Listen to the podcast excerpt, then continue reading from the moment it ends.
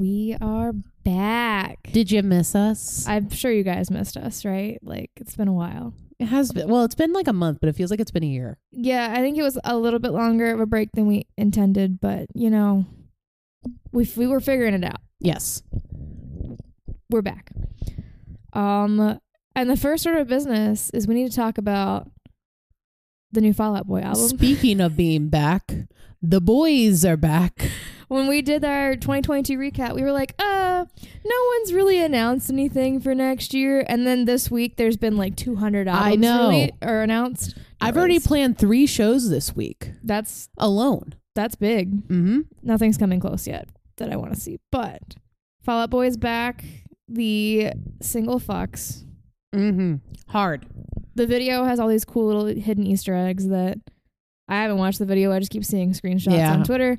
Um, but the album drops on my 30th birthday, and I'm never gonna let anyone forget that fact. It's like a sign. It is a sign. We're I gonna I kind of hate the cover. Everyone's talking about how good the cover is. I don't love the cover, but with the Doberman pinscher. yeah, I just don't like the text. Yeah. I think if they had just done the dog picture with no text, it would be a better album cover Yeah. than so we're gonna be jamming your, this album during your 30th birthday party. No, because my party has a theme, but the theme is to be announced. Oh, it's themed. It's themed. Ooh, that'll be fun. I'm making the invite now. Working on this ahead of time. yes. Uh, this is not a Fall Out Boy podcast today. It Uh, probably will be One at some day point. it shall. Um, but it's in the same vein. Then we'll get there. Yeah. We already have some 2000 artists planned Well, for this year. Today's episode is is very in that vein. 90s, 2000. Yeah. Yeah. yeah, it fits. So uh, I'm Leah, I'm Bethan. and this is Shuaraku. Where are they getting a dub in a CBS executive meeting? No, bitch, don't touch my thermostat. the thermostat. ghost be like, hold up, before I haunt you, let me turn down the thermostat. Who is this man? We're on page one, guys. this is Shiwaraku.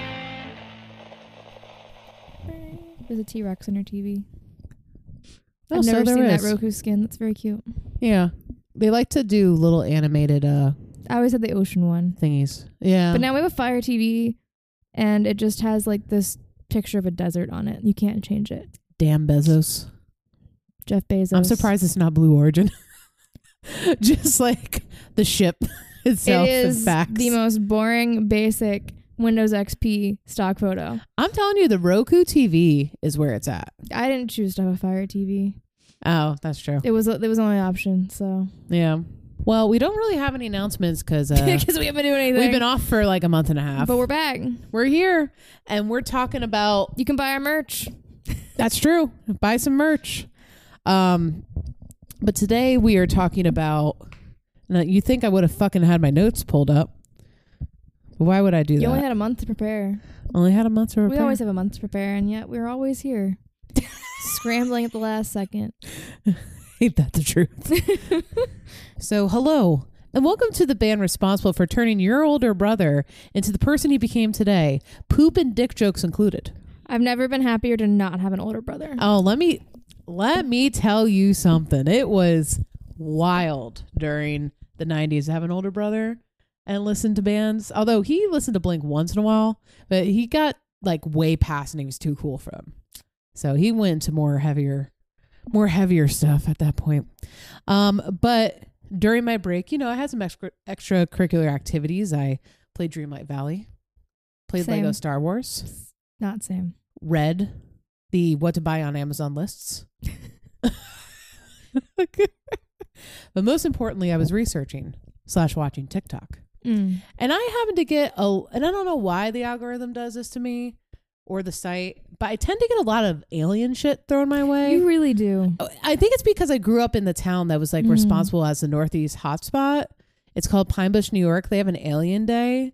Like they started like after I had left, and then Josh's family is from Roswell. So I don't know what the site is trying to tell me, uh, unless it has led up to this day of where I talk about Blink 182. Um, so here we are. And some of you are like, what the hell does aliens have to do with Blink 182? My friend, have you been on Twitter? have you looked at Tom DeLonge? Don't worry, we'll talk about him later. That's right. He was abducted by aliens. He wasn't abducted. He start. Well, we'll talk about Who- it. Wait, someone was abducted. Earth claims they were abdu- abducted by aliens recently. Ooh, I don't know. Like a rocker? Yeah. It's probably like fucking It was, like, Brett last Michaels year. or something. I don't remember. Anyway, Demi Lovato is also really into aliens right now, so maybe Yeah. maybe she was abducted. it could be. But I'll talk we'll get into that later. But I do want to say what's kind of interesting is like I I'm going to be reading this outline and this was one of the very few times where I was reading it and I'm like this should be a fucking movie. Like I need a Blink 182 movie We're now. like ten years away. We're about 10 years away. And considering uh, Travis is married to a Kardashian, we may be getting closer than we think. Every time I learn, I like remember specific facts about punk rock men. I just make a face. Sorry, I'm like fumbling with my fucking iPad. Like I'm a fucking It wants chump. you to insert some emojis right there. It's like I've never fucking held an iPad up to this point. Come back from one fucking hiatus and it's like everything goes to shit. Let's get into it. So let's talk about the boys, if you will, the boys behind the band. And we're going to start with Mark Hoppus. And this is the first time I've been on a wiki page. And they didn't do the standard, he was born on this date here. It just said he was raised near DC. the alien just dropped him off. yeah, they and just dropped him off, said peace. the DC people raised him. yeah. Um, and then he moved to Cali later in his life. But he was born on March 15th, 1972. Um, part of the reason for the move, his dad worked for the Department of Defense and designed like missiles and shit. So that's kind of cool. Um, and yet his son would be known for telling fart jokes on stage. Makes you think, doesn't it? I mean, that's every dad's dream. I know. Um, his parents got divorced when he was eight, and he actually moved with his father to a different location, in California, called Monterey, California. Um, his dad was very instrumental in introducing him to music like the Beatles, Elton John, all that fun stuff. Now, up to um, high school, he wanted to be a skateboarder. Like that was his thing. He was a skater boy. Yeah.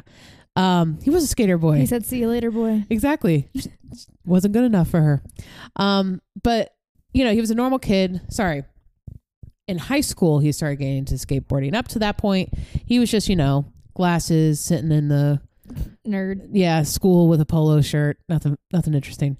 Um, and then he was gifted a bass guitar for his birthday. He didn't steal it. He didn't This is an steal it. important fact. This is, you know, say what you will about Blink 182, but they have class. Uh, and so he was gifted it, and it was all over, folks.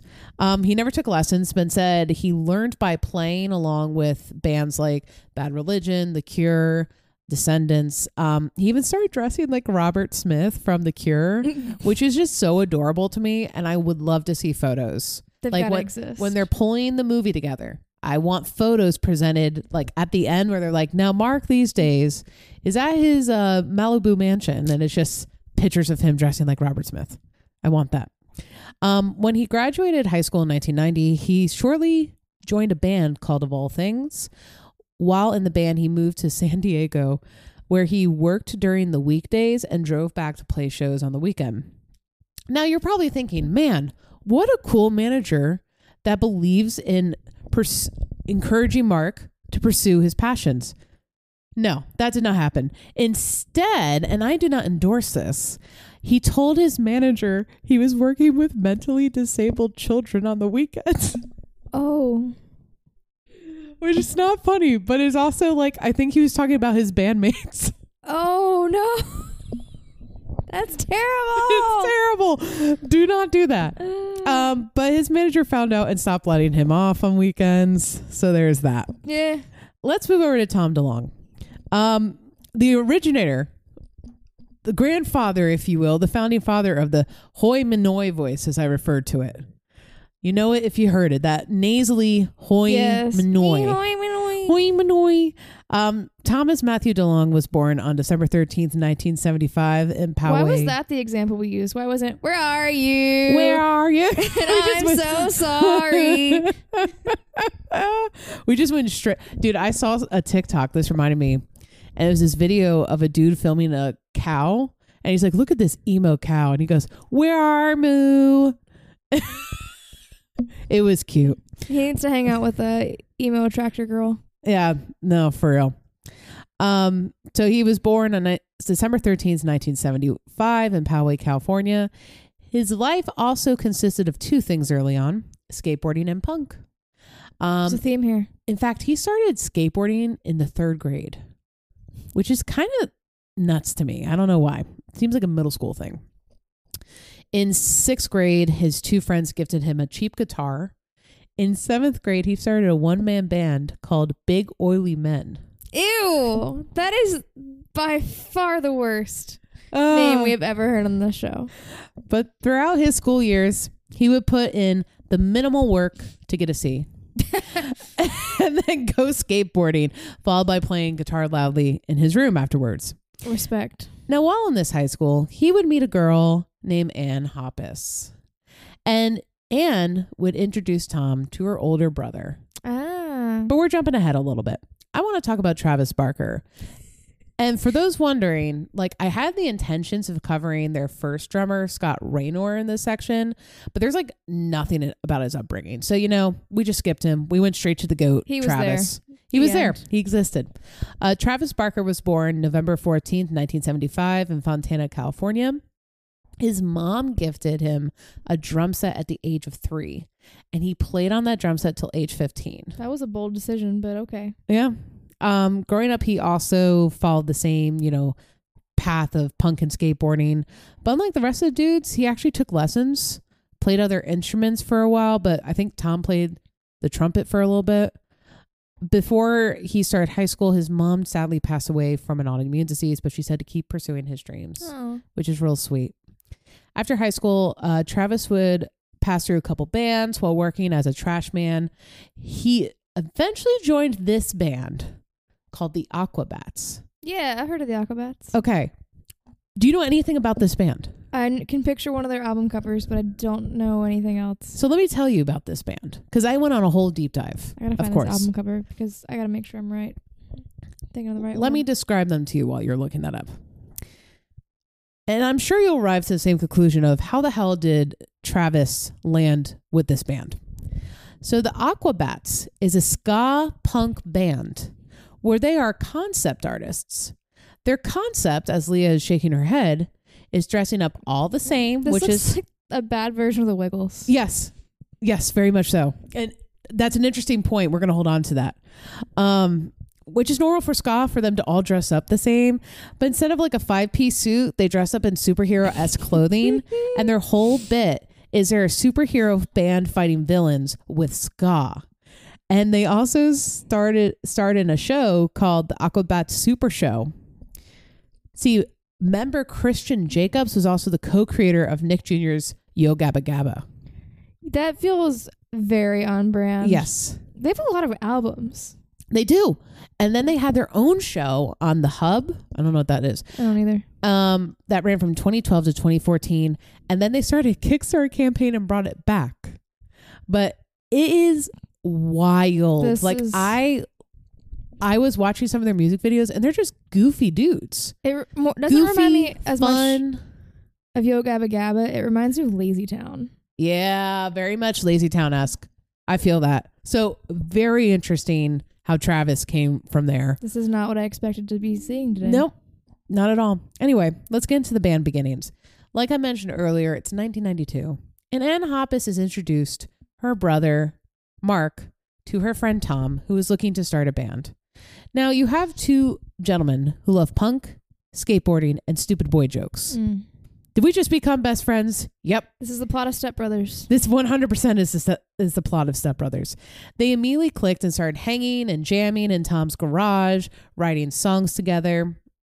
There's also this sentence from Wiki quote, Hoppus, hoping to impress DeLonge, fell from a lamppost in front of DeLonge's home and cracked his ankles, putting him in crutches for three weeks. Parkour. This would not be the only time a band member would do this to impress someone. That's dedication. This is so this is pre jackass. So like They invented Jackass. Yeah, they, they they were definitely influential in the Jackass creation, where they're like, "Let me show you some stupid shit I can pull off." that feels on brand. One hundred percent. Shortly after, Tom brings his friend in Scott Raynor to play drums, and now they are a trio. Now, the first band name they chose was Duct Tape, which isn't terrible. No, that's not bad. It was they felt it was a little too silly by their standards. But the Aquabats is Uh, fine. The Aquabats is totally fine. so they landed on Blink. okay. just blink. let's talk about the band's first show. Um, and this is coming from a wonderful book, which I have right here because I'm going to reference it quite a bit. And it's called Sellout. Uh, the major label Feeding Frenzy that swept punk, emo, and hardcore from Dan Ozzi, which I happen to own a signed copy that Josh Nice. got me for Christmas. Aw. It's very cool. I love it. Um, so the band's first show is at a bar called Gorilla Pit. And there was only two people in attendance the bartender and a patron. Ah. That's it. So the band plays their first song, and the bartender comes over and says, "Hey, hey, boys, can you turn it down a little bit?" And they're like, "Sure." They go into their second song, and he goes, "It's still a little too loud. Just turn it down a little more." And they go, "Sure." They play their third song, and by the third time, the bartender comes over and says, "Hey guys, can you like stop playing? We'll give you guys Snapple." So. so the, you know they got Snapple for their first show. They got paid in Snapple. Why not? Uh, but the band's not disappointed. If anything, they are fine with this because there there's been like a fire laid under these guys. And these dudes, unlike most punk bands of the time, have decided they want to make it big. So they're basically like, you know, they're going to hustle with like a capital H. And you got to give it to them. You know, I feel like some bands they hustle for the art, but then these guys are like, no, we're hustling to get it big, like to be famous. Okay. So they start booking shows wherever they can find them around the San Diego area, even to a point where DeLonge would call high schools and convince them that Blink was, quote, a motivational band with a strong anti drug message. I respect it. I, I respect it. I'm telling you. The band would also pass out cassette recordings of their early songs to different consignment music stores. And something interesting starts happening. Um, the band is getting really well known in the skateboarding scene. And when Hoppus would go back to the stores, they would be sold out. So the band takes this as a cue and they're like, well, I guess we should put together a more high quality demo than what we had. So they record a tape. It's like I think it's called Buddha. Um, they credit on the tape. They thank Snapple, of course, And that bartender. and they also thank the adult film industry Oh my god. and the guys who made fun of Tom's dick in second grade.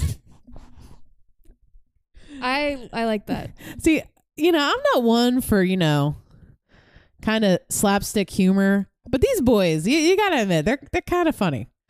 Um, so the band starts developing after that record a really large following among the skaters who would go and pass their demos around and start opening shows. Um, they they would start opening shows for other bigger punk bands.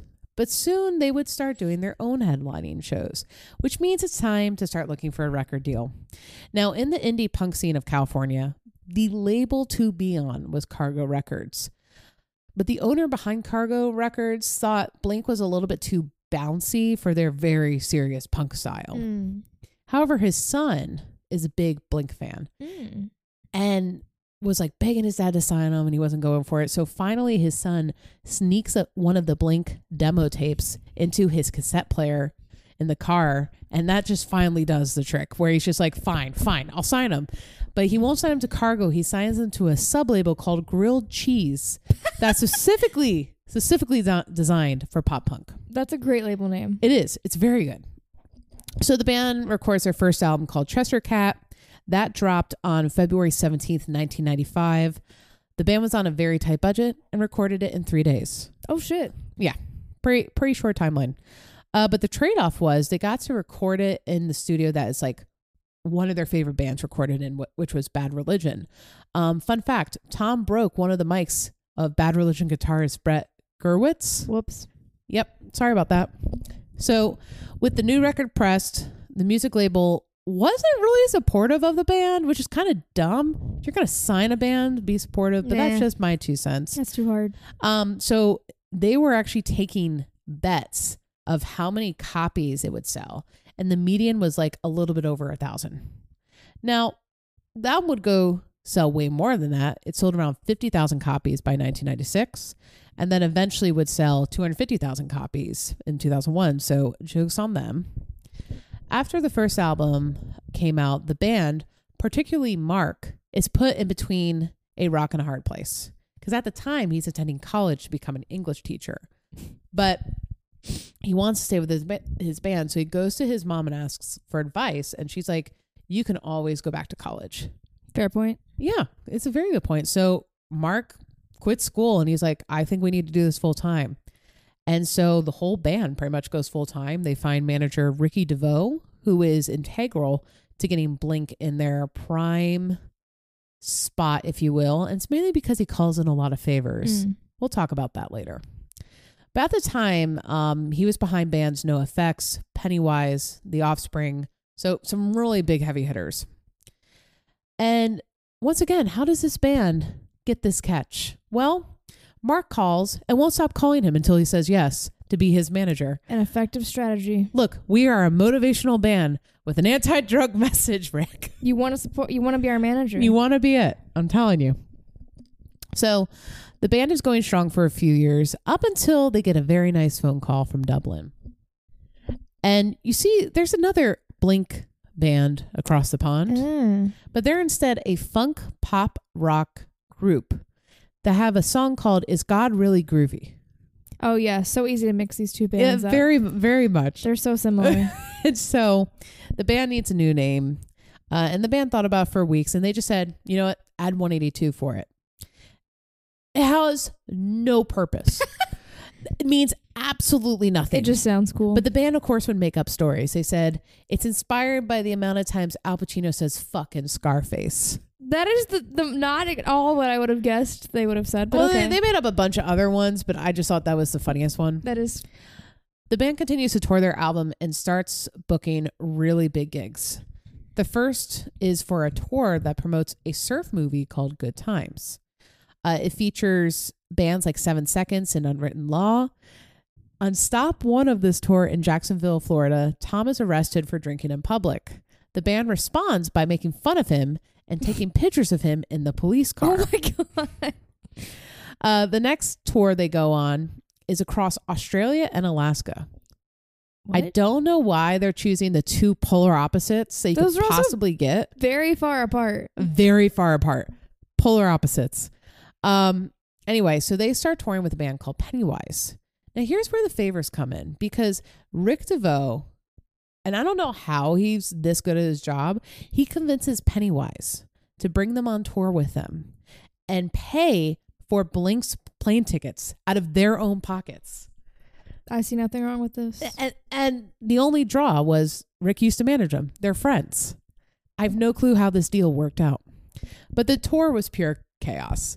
You thought Motley Crue was something. Punks are having like Roman candle wars while naked in the hotel room. That's jackass level. yeah, exactly. Uh doors were being broken. Uh they somehow got a hold of a BB gun and were firing it off in the hotel. No, I'm surprised that like hotels to this day still let celebrities stay there because of these antics. Well, to be fair, if they're in Australia and they see a big ass spider, I kind of get it. I would But- also get a BB gun. The other stuff, you don't need a Roman candle in a hotel. No, no, no, no. There's no reason. So obviously, Blink is not above doing some wild ass pranks. And keep in mind, in uh, this is pre Jackass times, like Leah and I discussed. But I have to read you this excerpt from this book because it is like so fucking funny. Let me pull it up real quick. Okay.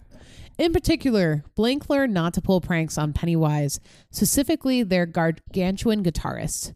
Quote, they tried to fuck with me, says the six foot Dragge.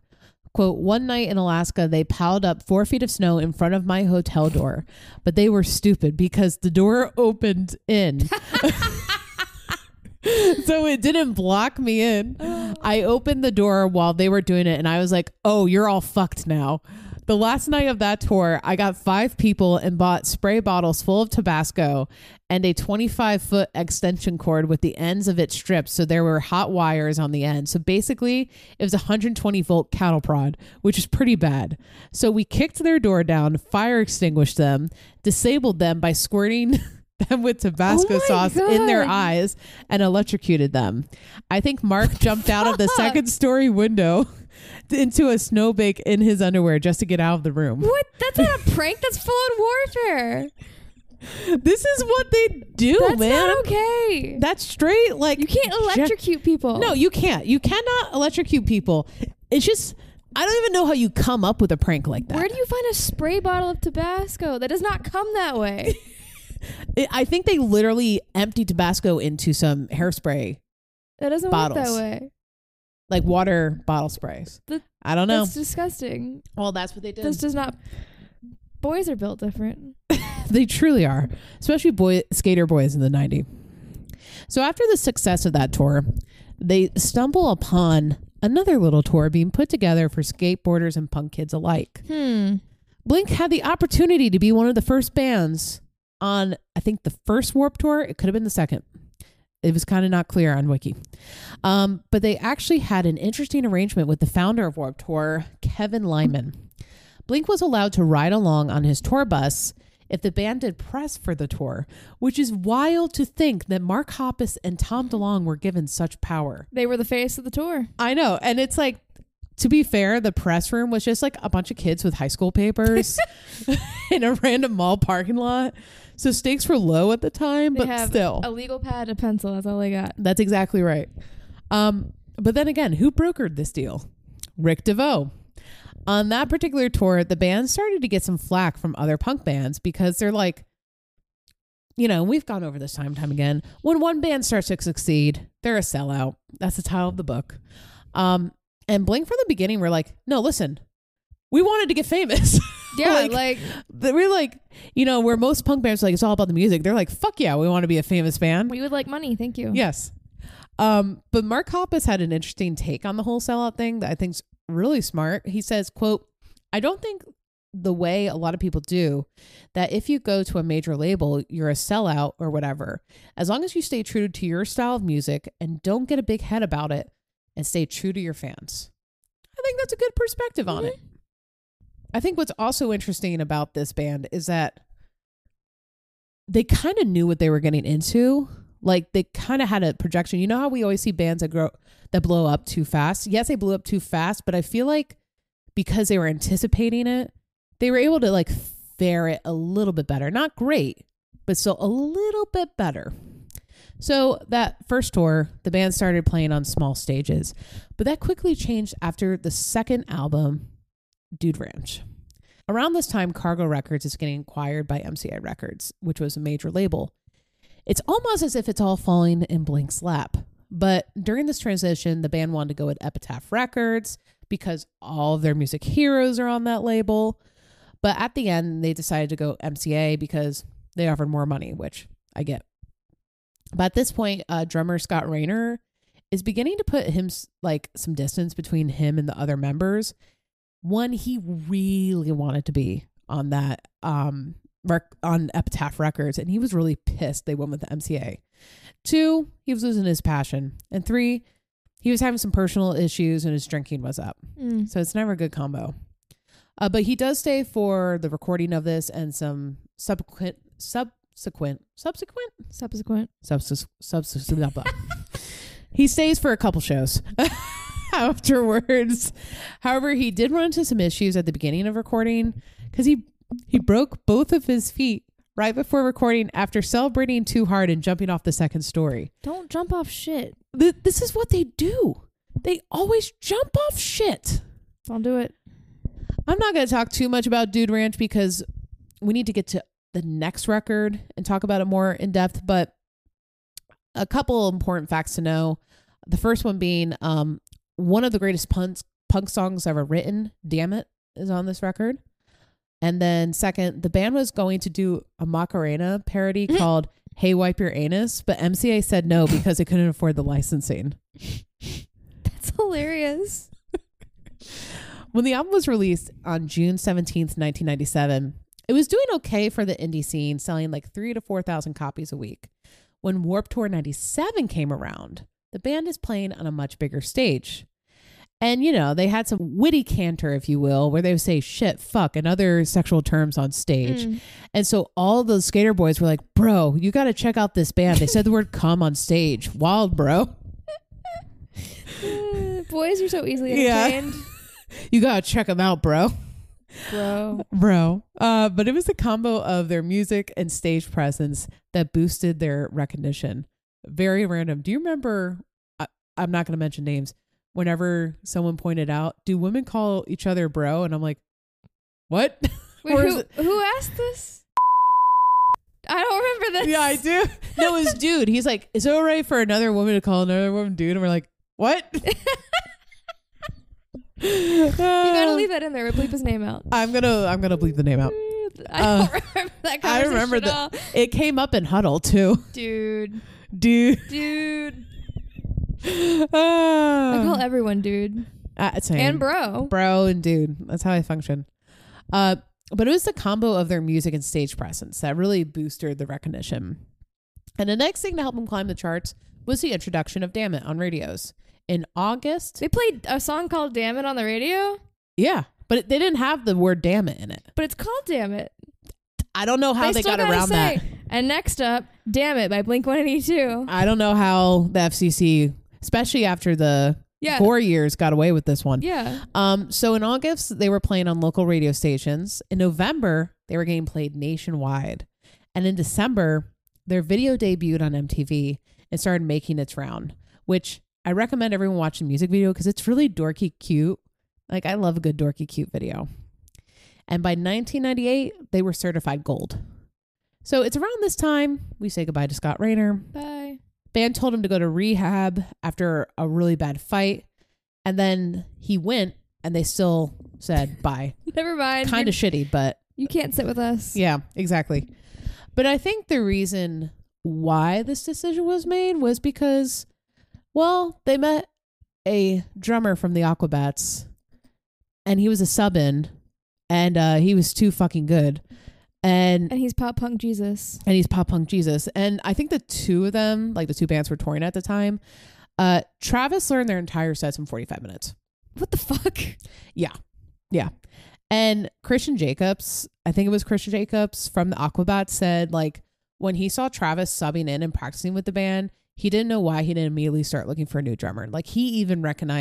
and practicing with the band, he didn't know why he didn't immediately start looking for a new drummer. Like he even recognized this is the fit. Mm. This is where he's supposed to be.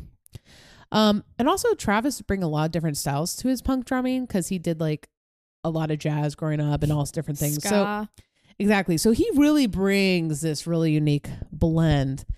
And I think personally, he's like one of the best drummers that we've had, if not the best drummer of that genre by Yeah. far. Yeah. But now it's time to talk about the album, the one you saw in FYE and Hot Topic shirts alike. The one when your mom saw how the nurse was dressed and she had a Mm. lot of second thoughts. Mm. Just don't tell your mom it was a model from the adult film industry and you'll be fine. You'll be absolutely okay. Um, but that's right. The third album, Enema of the State. For this record, the band wanted to work with producer mastermind behind Green Day's Dookie, which was a very smart move. His Mm. name is Jerry Finn. And they had more time to record compared to last time. They were given three months, which is not bad. Not bad. A little, little short, but not terrible. Um, so Travis didn't need the three months because he recorded a majority of his tracks in eight hours.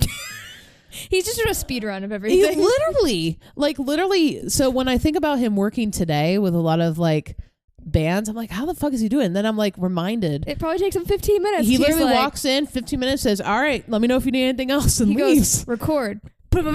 Yep. Stop. Send. G- goodbye. One one take. uh, but anyway, so but it was Mark and Tom. They were doing you know multiple singing and instrument takes and all that kind of fun stuff. And you know they needed time for pranks as well. So one prank included Travis Barker kept sneak- sneaking in vibra slaps, those ones that go boing, the bi- big bo- boing noise. If you listened, you would know it. Okay. Um, All I can think of is the door stopper noise. It's very similar Okay. to that. And it was Finn's least favorite instrument, so he kept sneaking it into all the tracks to piss him off. Another shenanigan was the band would be having a normal recording day, and in the lulls, the dudes would just get naked and jump on Jerry. Jerry was a good sport about it. and the band would say, We'll never work with anyone else, only Jerry. Jerry is the guy. They marked him as their own. Yeah, that's what it was. It was a territorial marking. this is how Blink. This is how Blink claims a producer. You'll never work with anyone again. Oh, you've seen all our dicks now. Sorry, it's over. It's like signing contracts, but penises.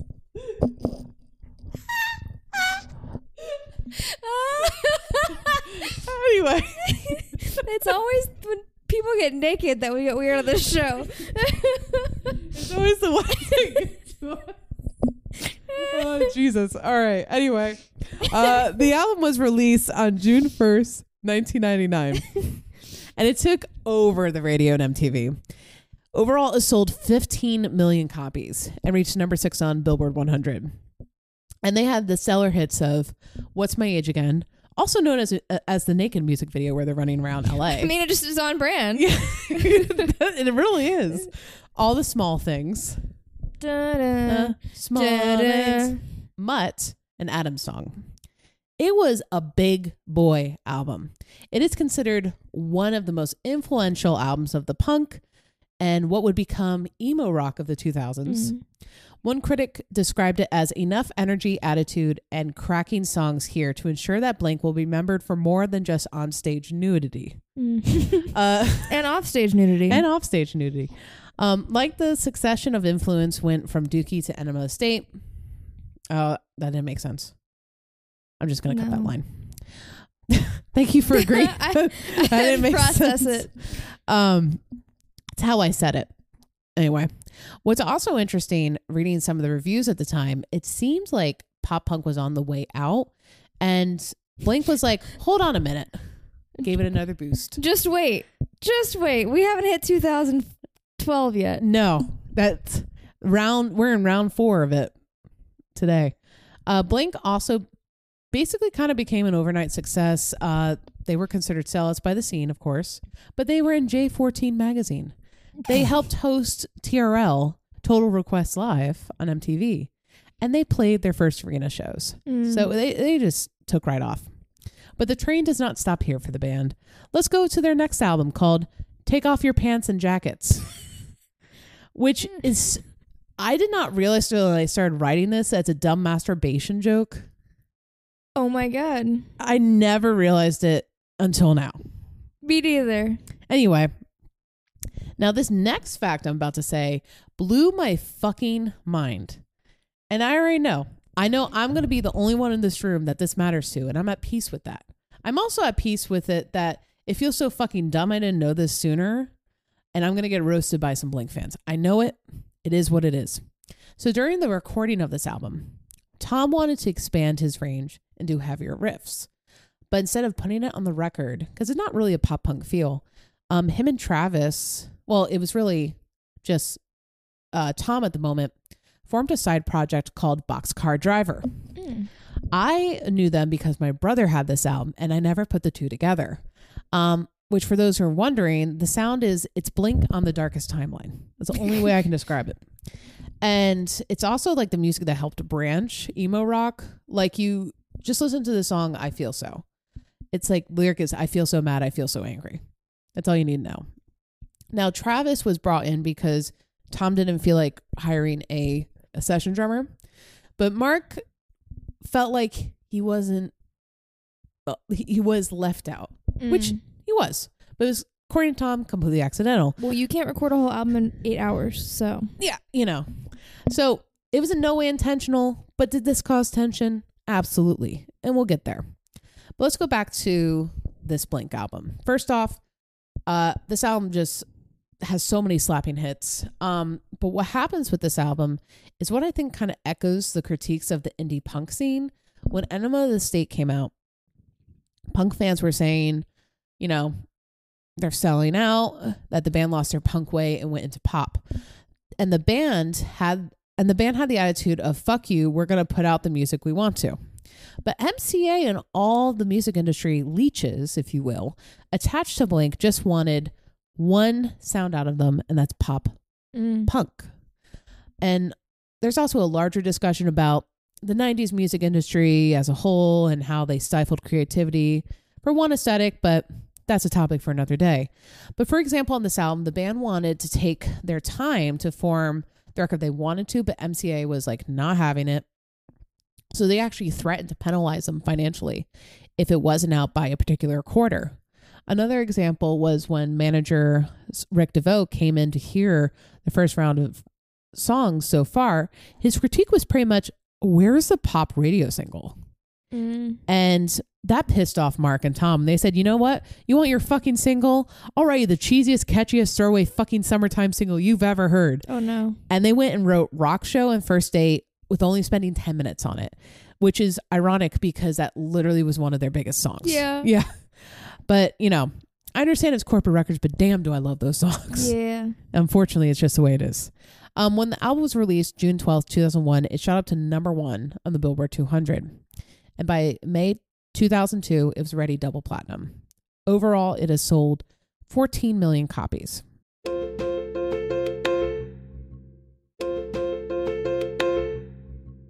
So after Take Off Your Pants and Jackets was released and touring had commenced, band felt like it was over. And the contention point was why the fuck did Tom start a band, bring Travis, Travis in, Mm. and leave Mark out? Um, but you know, Mark was just really jealous of this, especially because it was his best friend. You know, how do you leave your best friend out? Um, the band said they had like hundreds of talks about it and they felt like they could move on. However, the sound of the band was forever changed because of Boxcar. Like it couldn't help but bleed into Blink's music Mhm. um, especially their next album, which is Untitled. Uh, the band also noted this album was a little bit darker. They played around with different instruments and such. Now, they go to rent out a home in San Diego to record, and they basically recorded Smoked Weed.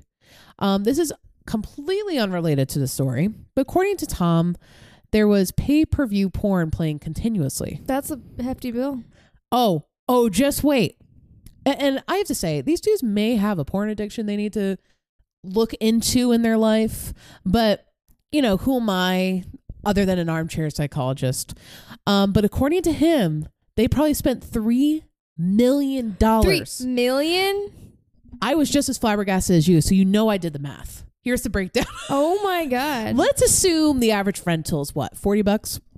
So 3 million divided by 40 bucks is 75,000 films or, or at least 75,000 rentals. Now, I don't think it's that many, so I'm sure there was definitely repeat buys. Then there's 365 days in a year. They were in this rental house for 6 months.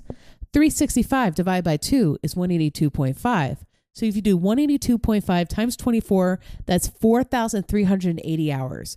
So if you take the 75,000 divided by 4 4,380 hours, that is roughly 17 hours. 17 hours of porn a day. that is the entire waking day Yes. of their lives. Because you know they're when were they recording?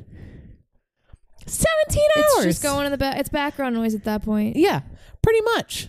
Pretty much. Anyway, What the I- fuck? you know I had to do the math. Three million. That's why I mean the adult film industry should be thanking them. Uh, for they are the reason they exist to the level they do probably. Yes. Um anyway, so back to the story. The Untitled album was released on November 18th, 2003. Their two biggest hits were Feeling This and Miss You, which I still remember the premiere of that music video for Miss You. Uh, the album hit number three on the Billboard 200. It went double platinum, but it left fans split um, because, you know, some were like, this is not the Blink I know. Some were like, there's no dick jokes. Where's the dick jokes? Gotta have dick jokes. Gotta have dick jokes. Um, but in all seriousness, completely different sound. We're going to fast forward to 2005, where Geffen Records, who has now acquired MCA Records, makes an announcement that the band is going on indefinite hiatus. Well, what happened? Well, lots of time on the road. Plus, they all became parents, wanted to Mhm. spend time with their kids. But also, there's a lot of like growing apart that's happening. Simply put, they weren't getting along, and Tom said, "Peace." Um, they do a reunion show later down the road, but some crazy things happen between then. First, during most of 2005, Tom is like silent. Then in September of that year, he has a new band called Angels and Airwaves. Wait, he's Angels and Airwaves. Yes, you had the same exact reaction I had when I heard he was boxcar driver. My brain is like short circuiting. Yeah, he's Angels and Airwaves. This is life changing information. Continue. Uh, and Mark and Travis formed their own band called Plus 44. Travis Barker had a show on MTV called Meet the Barkers. and Great. Mark goes on to host a podcast, which he's ahead of his time. I do have to say. Yeah, what year is this? Uh, two probably, probably around 2007 when Okay, that's podcasts were like- just coming around. It's like him and Pottercast. That's it. yeah, pretty much. Mugglecast. Mugglecast. But a couple critical events brought the band back together. In August of 2008, Jerry Finn died of a brain hemorrhage. Mm. Pretty sad. In September of 2008, so a month later, Travis Barker and friend Adam Gol- Goldstein were in a serious plane crash. Four people died and they were the only survivors. I have vague recollection of that. Same. Travis had 16 surgeries along with multiple blood transfusions. He also suffered second and third degree to burns. To burns, sorry. To Burns. Degree burns. Um, Adam Goldstein didn't have as bad as injuries, but he would die the following year from a drug overdose, which Mhm. is really sad. The band reconvenes at the hospital, and after a few more convos, they're like, you know what, we got to reunite again. So they announce a reunion tour at the 2009 Grammys. They tour that year. They also would go on to release a six studio album called Neighbors. And for about four years, the band did their thing, played some shows, worked on music.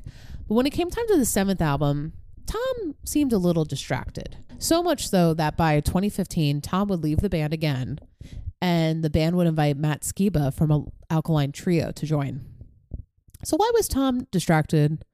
Because he was working on another side project, and this time it's not Mm. music, it's aliens. Oh, what? So he helped launch To the Stars, an extraterrestrial foundation. And it's quite the career- career move, if you ask me. But I think the most wild thing about this project is Tom DeLonge pestered the United States government enough about a video with unidentified flying objects, and he twisted their arm into announcing they did not know what that object was. Is he the reason we have Space Force now? Kinda, yeah. like a man who makes dick jokes as part of his career got the Pentagon to announce there was such a thing as UFOs. That's cinema, as uh, as our friend um, Ethan Simi would say. I do recommend going on Tom DeLonge's Twitter. It is a great follow, and his content ranges from alien videos to making fun and getting into fights with Elon Musk on Twitter. I think he made a joke about Elon's dick being a Slim Jim, and That's on brand. it was a very funny tweet. Um, uh, but also because he was showing alien videos, I spent 20 minutes on a dark dark web esque page about an alien called Skinny Bob. Very interesting. Um, so as many of you know, their journey as a band is not over. In June of 2021, Mark Hoppus announced he has cancer. Luckily, he's cancer free now, which is fantastic news. But once again, this served as an opportunity for the band to come together. See, their story for me is really heartwarming because despite all the drama, they all really do fucking care about each other. Like, there are some deep bonds, especially between Mark and Tom. And it really shows in like moments like these. So it was the cancer diagnosis and the cancer free announcement that Tom just really wanted to be with his best friend Mark again. So they all went out to Mark's house and they discussed personal issues again, talked everything through. And then last year, it was rumored that Tom would be joining the band again.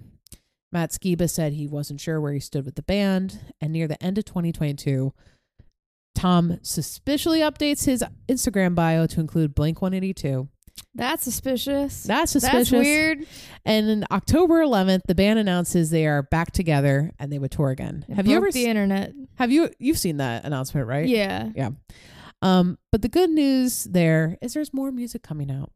And I'm proud to say I bought tickets to Yes. the tour after I wrote this. But as far as for Legacy, well, it's still happening. I'm really invested in the Blink saga, mainly because, like I said, there's a really beautiful storyline of friendship that's there in the midst of dick jokes. Um, but I wanted to end on a really sweet note that Tom wrote to Matt and put it on his Instagram because I think it really shows that bond of friendship and respect for each other. So he said, Hi, Matt, Tom DeLonge here. I wanted to take a minute and say thank you for all you have done to keep the band alive and thriving in my absence. I think you are enormously talented. I still love to listen to your band to this day. You have always been so kind to me, not only in the press, but also to others. I really noticed. Emotions between the three of us and Blink have always been complicated, but Mark's cancer really put things in perspective. To be honest, the band would not even be here today if it were not for your ability to jump in and save the day. So, from my heart to yours, thank you for being a member of our band. Aw, Isn't that sweet? that is sweet. And that's it. That's Blink 182.